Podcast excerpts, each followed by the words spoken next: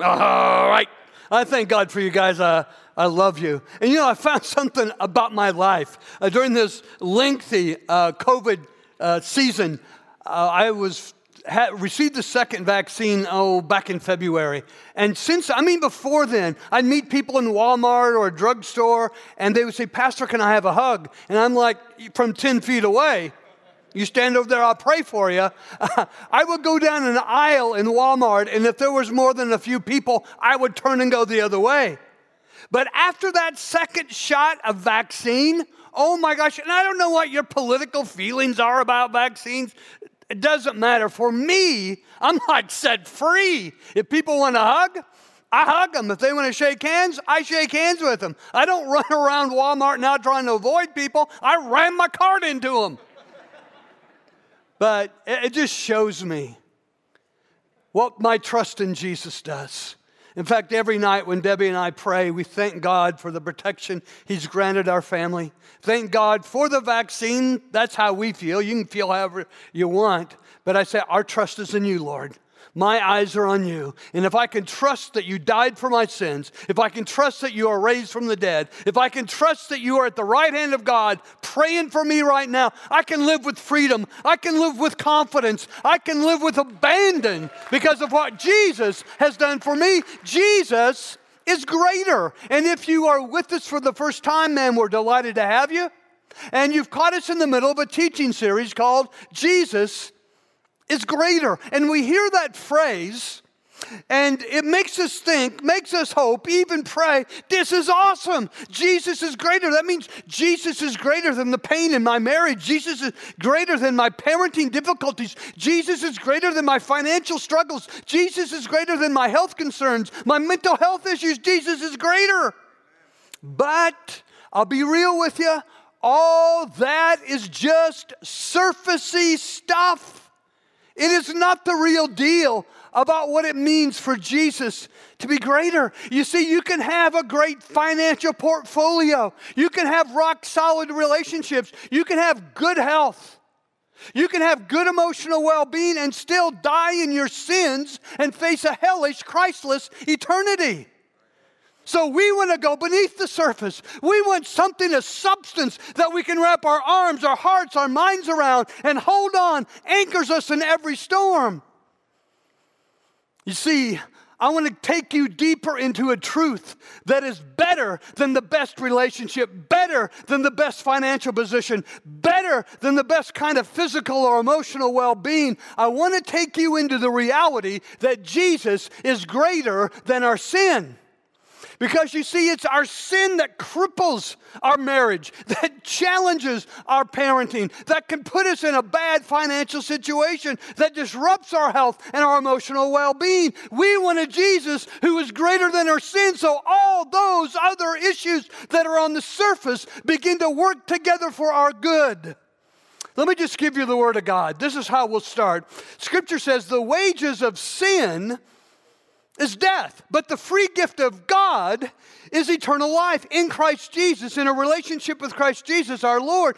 Notice the contrast the author draws between sin and God. They are both masters. And you can serve sin with your life or you can serve God with your life. Let's look at the text from a different angle. The wages of sin is death. But the free gift of God, now the contrast is between wages and the free gift. The free gift of God is eternal life in a relationship with Christ Jesus our Lord. Wages, that's what you receive, that's what you deserve for what you've done. You think sin, you say sin, you do sin, and you're going to get what you deserve death. But God gives a free gift. A free gift has nothing to do with what you do or who you are. The free gifts of God are all about who He is and how He loves and how generous He longs to be in your life. One more angle on this text. Oh, let me just tell you this when sin is your master, it pays wages, it pays death. You get what you deserve. But when God is your master, He gives free gifts. He gives you mercy. Mercy is being protected for what you deserve from what you've done. He gives you grace. Grace is His good gift that you don't deserve. He gives you superabounding joy, superabounding peace, superabounding grace, love, mercy, on and on and on. Okay, here's the last angle on this text. The wages of sin is death. Now, the contrast is between death and eternal life. The wages of sin is death, but the free gift of God is eternal life in a real relationship with Christ Jesus our Lord. When you surrender to Jesus, when you believe He is God who died for your sins and God raised from the dead, you are given, on the basis of your surrender to that reality, you are given eternal life. It, Jesus calls it superabundant life for right now, superabundant joy, hope, peace, and love, and eternal life. Do you know what heaven looks like? Heaven is a perfect earth without flaw, no brokenness in which you get to do what you love best. What do you love to do best? What do you love to do best? Right, me and you, we love to watch the Cubs win. Didn't happen yesterday. But you get to do what you love best with those you love most. All in the presence of Jesus forever. That's eternal life. And it starts right now with superabundant life. Now, our struggle is that heaven, with that perfect heaven and perfect earth, doing what you love best with those you love most, on the presence of Jesus, it's a perfect place reigned by a perfect God, and only perfect people get to go there. Now, I'm not perfect. You're not perfect. So, how do we get into heaven? Because you see, everyone, you, me, everyone has sinned, and we all fall short of God's glorious standard by our sin. So, what's the remedy? In fact, some of you are feeling like, hey, David, what's the good of having a Jesus if he is, if he's not going to relieve my pain and fix my problems? Well, I want to take you into a Jesus story. I want to take you back in time to Jerusalem in 30 ish AD. And it is early, early, early in the morning. The Word of God tells it this way At dawn, Jesus appeared in the temple courts where all the people gathered around him, and he sat down to teach them. Now, this had to be a staggering, stunning sight. Jesus entering the eastern gate of the temple just as the sun was cresting the Mount of Olives behind him. And so, as Jesus enters, there he stands in the brilliance of the rising sun. This is God coming into his own house to proclaim his word at the very break of day. Now, the people back then, they didn't know Jesus was God. They just knew that when he opened his word, when he taught his word, oh my gosh, it was incredible. It was beyond amazing. And when he taught, it was with this absolute authority. They reveled in it. And so when Jesus comes into the temple, I mean, it's packed with people in the early part of the day because that's a good time of day. In Israel, under, uh, under the noonday sun, it would be blistering hot. So they're all there. And they gather around Jesus in this large crowd. And as teachers did in that day, he sat down. That was the signal. He's going to teach. And so they stand around him, packing the place. But he hardly gets started in his teaching when there is this ugly, angry uproar disrupting everything. And as people turn around, kind of irritated to see what's causing the commotion and the chaos, their mouths drop open. They are shocked to see a woman scantily clad, struggling for all she's worth, being held in the strong grip of a bunch of bitter, angry, arrogant men. And they just drag her right to the front of the crowd and deposit her in the presence of Jesus. Here's how the Bible tells it as he, Jesus, was speaking, the, the teachers of religious law, it's like a bunch of religious lawyers, and the Pharisees are like religious politicians. They brought a woman caught in the act of adultery, and they put her in front of the crowd. Now, can you put yourself in her situation?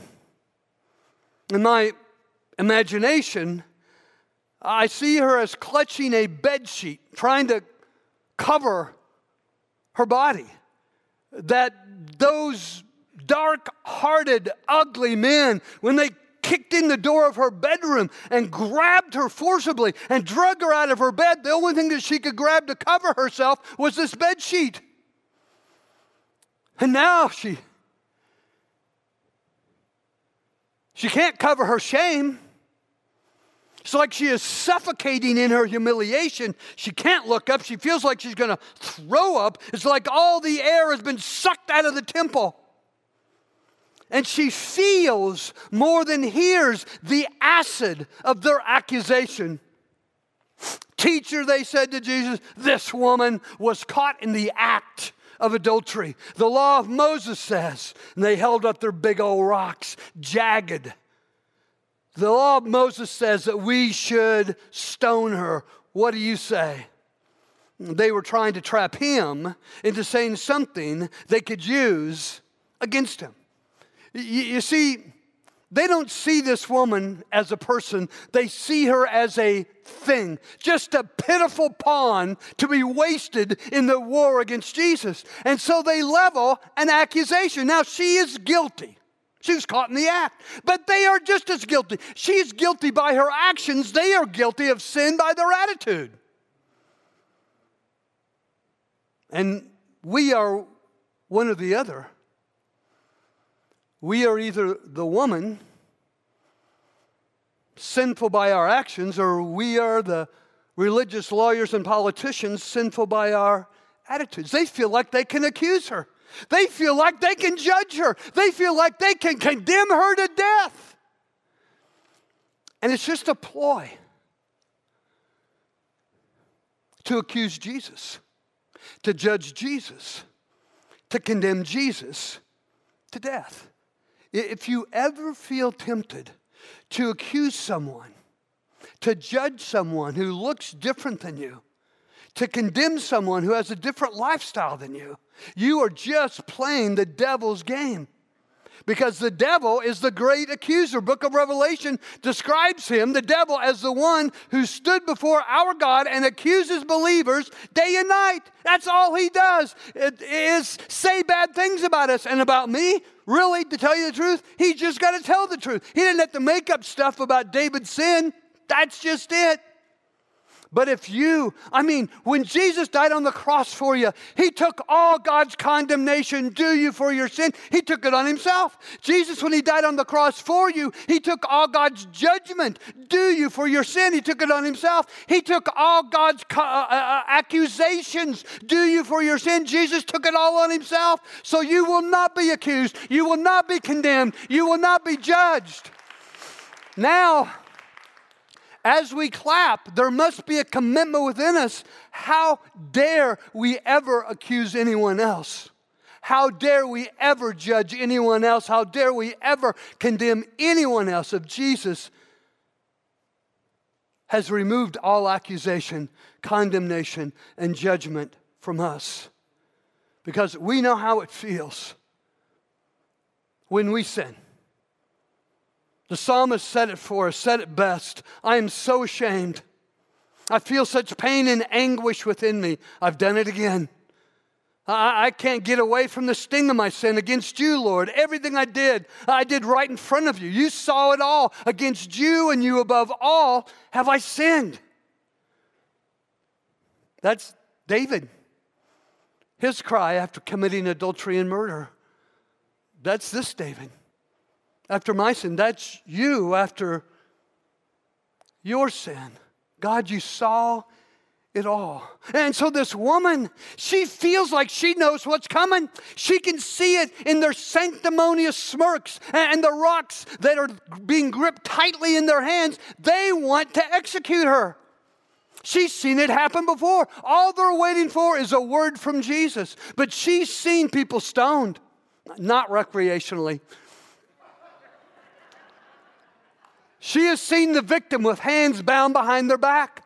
She has seen the victim dragged to the edge of a ledge with a steep drop off. She's seen them forced to their knees. She's seen them kicked backwards off the cliff. And then stone after stone after stone is hurled, hitting them, hurting them until they are dead.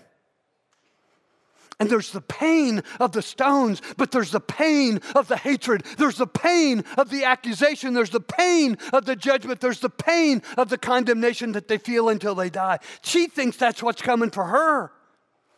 And the religious politicians and lawyers, they think they've got Jesus caught between a rock and a hard place.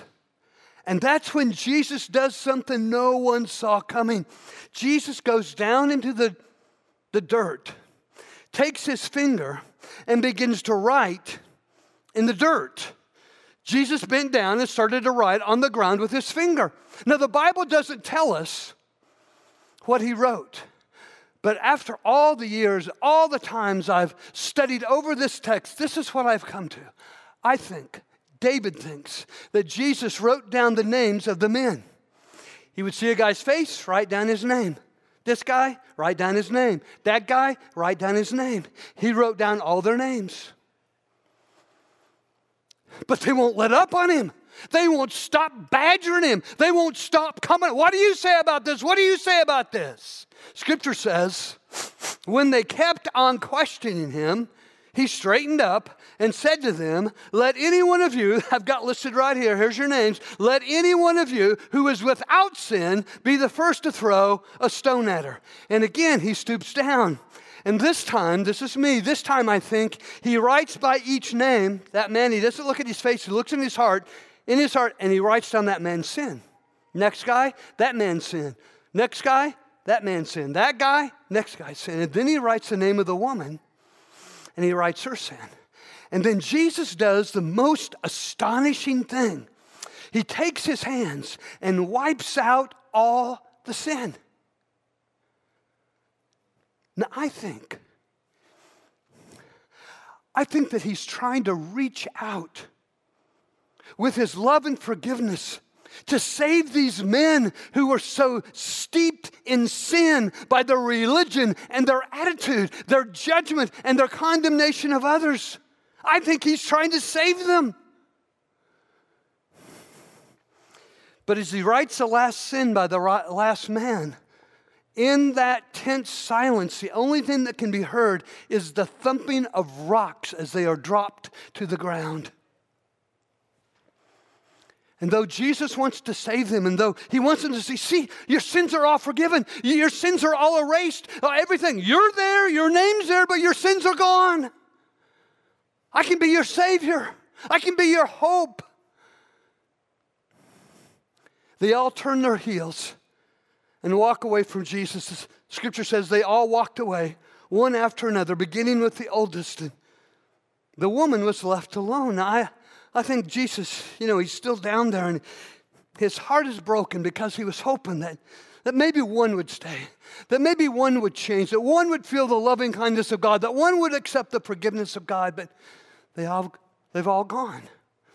But one, the woman, the woman who stayed. I mean, they were sinful by their attitude. She was sinful by her actions, but she stayed. Because at the bottom of the list, he wrote her name, he wrote her sin, he erased her sin. She stays. You see, that's our Jesus. He's not into condemning people, he is all about saving people saving me, saving you. The Word of God says God did not send His Son into the world to condemn the world, but to save David, to save you guys, to save everyone through Him, through a real relationship with Him. So that when we come into a real relationship with Jesus, believing He is God who died for our sins and rose from the dead, all our sins are forgiven, past, present, and future. No matter how many, no matter how ugly, they are all swept away by His mercy and grace. So the woman, she's still there. Her face is still red.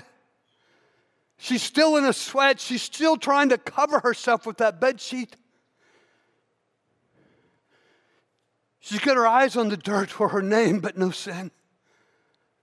Tears are dripping down her cheeks. Jesus stood and said to her, Hey, where are your accusers? Don't, didn't even one of them condemn you? No, sir, she said. And Jesus said, Neither do I condemn you.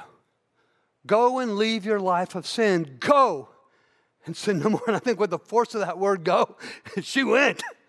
And as best and modestly as she could, she clutches that bed sheet around her and gets away from those shocked faces and open mouths and staring eyes. She goes away humbled. She goes away relieved. She goes away forgiven by the only one who can erase our sin. But what if? What if this is not the end of the story? What if, as she walks away, it's our turn? We're next in line. We, you and I, we stand up to Jesus. He sees our face, He looks into our heart, and He writes my name in the dirt. And He writes your name in the dirt. And He looks into my heart and He writes my sin by my name. And He looks into your heart and He writes your sin by your name. And this time he doesn't get his hands dirty by wiping away the sin. This time he gets his hands bloody.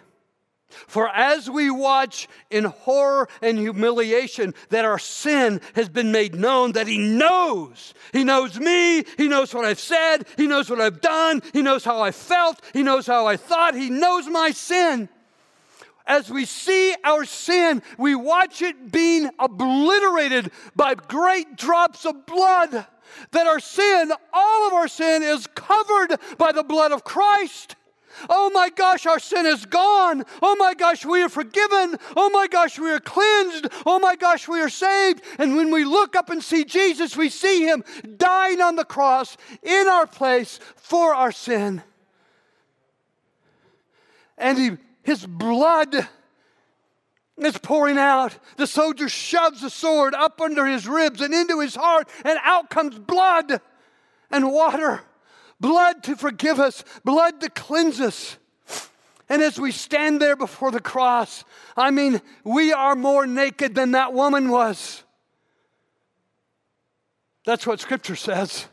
Everything is uncovered and laid bare before the eyes of Him to whom we must give an account. The day is coming. Lord Jesus, hasten the day when we will stand before God. And Satan will shout out accusation and condemnation and judgment, breathing out with his ugly, evil spittle our names. And the Lord Jesus will take his stand in our place as our advocate and show the Father his nail pierced hands. I died for their sins. There, I cleanse them of guilt and shame. They are forgiven forever. You see, by his death, Jesus cleanses away all your sin. If you believe that He is God and He died in your place, taking your punishment, your penalty, even the consequences of your sin, you are cleansed of all sin, and with your sin, all guilt and shame. Look at the Word of God. The blood of Jesus cleanses us from all sin, but there's more. By His death, Jesus purchased your peace with God. Every time you see the word redeemed in the Bible, it means that He paid the price with His blood to bring you back to God. The book of Isaiah, chapter 54, says that when His body was torn in half, it was a permanent promise of God that you would always have peace and be at peace with Him. Scripture says Christ's death on the cross has made peace with God in spite of our sin, the amount of it, the ugliness of it, for all, for all, for all by His blood. But there's more.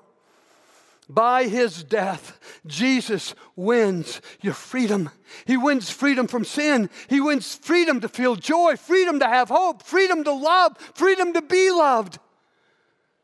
The freedom of his grace, the freedom to swim in his mercy the, the freedom to be touched by his loving kindness. The word of God says, by the blood of Christ, we are set free. How great is the grace of God, greater than the ugliest part of our sin, greater than the darkest part of our character, greater than anything we thought, said, or done wrong. Greater is God's grace in all our sin. But here's the best good news ever. Jesus bled until he died, but he didn't stay dead on the third day, on Sunday morning, early, early, early in the morning, as the sun is coming up over the Mount of Olives. He is risen from the dead, conqueror of hell, death, sin, and the grave. Scripture says this by his victory over death, Jesus is our victory over sin. We win. We win. I've failed. I have floundered. I've sinned. You have failed. You are flawed. You have floundered. You have sinned. But Jesus is our victory. Jesus is our victory. He is proclaimed and announced in the book of Revelation. It climaxes with these words Jesus faithfully reveals all truth to us. He's telling us the truth about ourselves. He's telling us the truth about Himself. He's telling us the truth about God. He's telling us the truth about the Holy Spirit. He's telling us about the truth about heaven. He's telling us, revealing to us the truth about superabundant life right now. Jesus faithfully reveals all truth to us. He was the first to rise from death, to die no more. Jesus is far greater than any king or all the kings of the earth. All praise to him who always loves us Though the mountains be shaken and the hills be removed, yet his unfailing love for us will not be shaken. He sets us free, free from our sins, by pouring out his lifeblood for us. He bled for you. His blood covers my sin. His blood cleanses us of all guilt and shame. Thank you so much for listening to the Central Wired podcast. Be sure to stay connected with us at centralwire.com and have a great week.